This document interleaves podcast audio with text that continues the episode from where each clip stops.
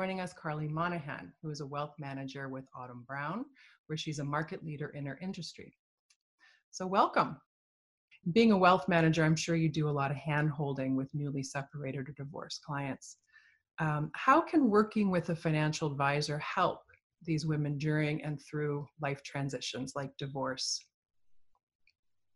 Yeah, so I kind of see myself actually, and a lot of financial advisors that work with individuals going through the, one of life's transitions, big transitions like divorce, as part counselor and therapist, and part guidance and soundboard for those big financial decisions.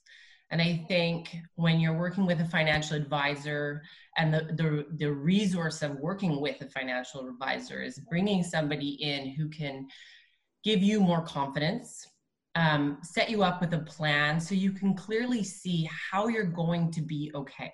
Who can you use as an ally for you as you go through this? Um, I think a financial advisor is somebody that you can look to to be part of your team, who is a trusted confidant, somebody that you feel very comfortable to ask any question. The financial advisor um, you know, I've been brought in many times by family lawyers before separation agreements are done to understand how much do I need to um, have the resources so that I'll I'll be okay. Um, and then I've also worked with many clients post divorce with under an agreement. This is what I have. You know, how long will this last, and how do I make it last longer?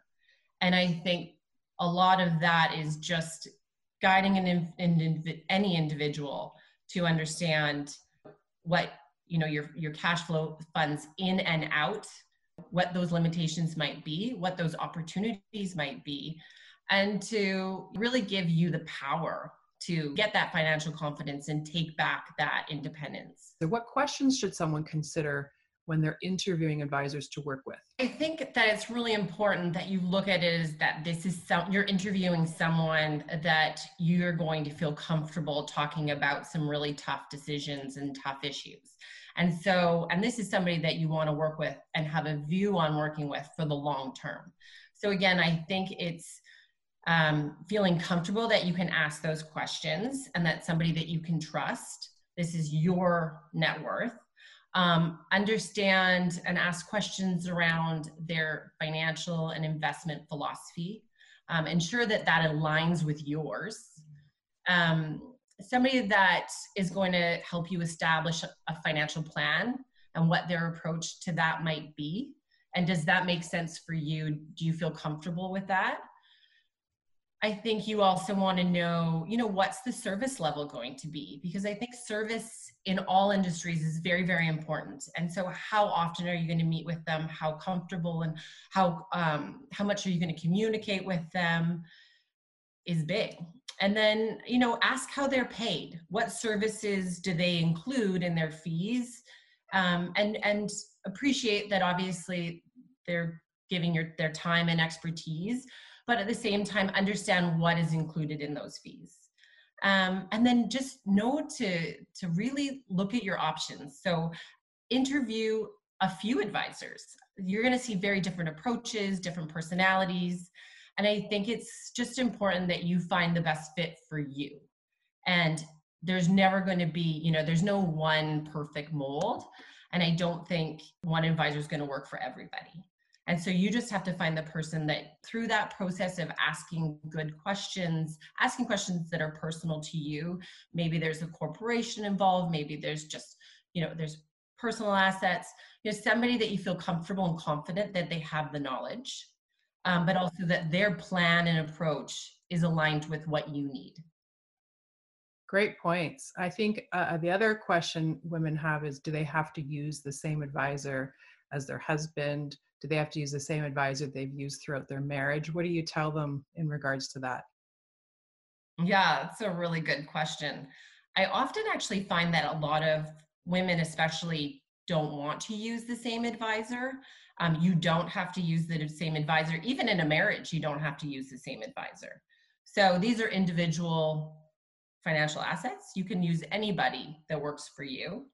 Um, they can easily be separated as well and transferred and every it's it's all a very easy process.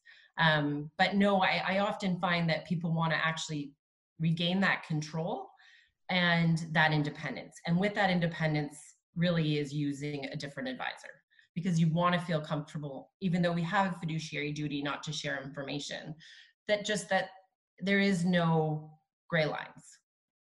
Divorce is really stressful money is stressful. And money with money money is a very emotional kind of piece of our lives. And that's even for those in successful relationships marriages. But money is an extremely emotional and stressful kind of component of our life. And i think having that team of experts and professionals that all bring together something different to really set you up for success hopefully kind of alleviates some of that stress and and gives you some of that power back. But i think the whole component of this is to get women their confidence and to really help alleviate that stress. Yeah exactly it's crazy to think right that people would stay in a marriage mm-hmm. because they don't know what to do when it comes to finances. I think a lot of us are seeing that with um, friends. We I know Naz and I both have a number of friends going through divorce, separation, and they're in the same situation.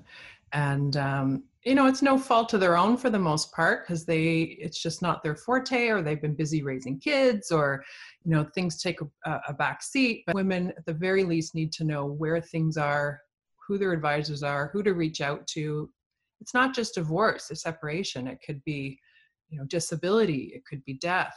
Um, so just a, a great message for women to kind of take a little bit of the control back and at least be aware of of where things are and who to reach out to.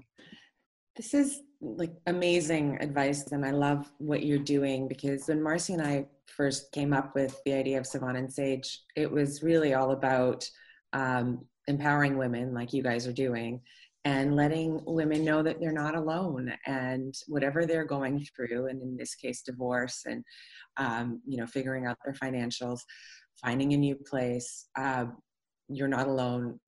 People have been here before it's been done before and i think it's nice to know that we're sort of all in this together. Thank you so much for joining us. We wish you so much success and it's it's an incredible service that you're offering. Thank you again from marcy and i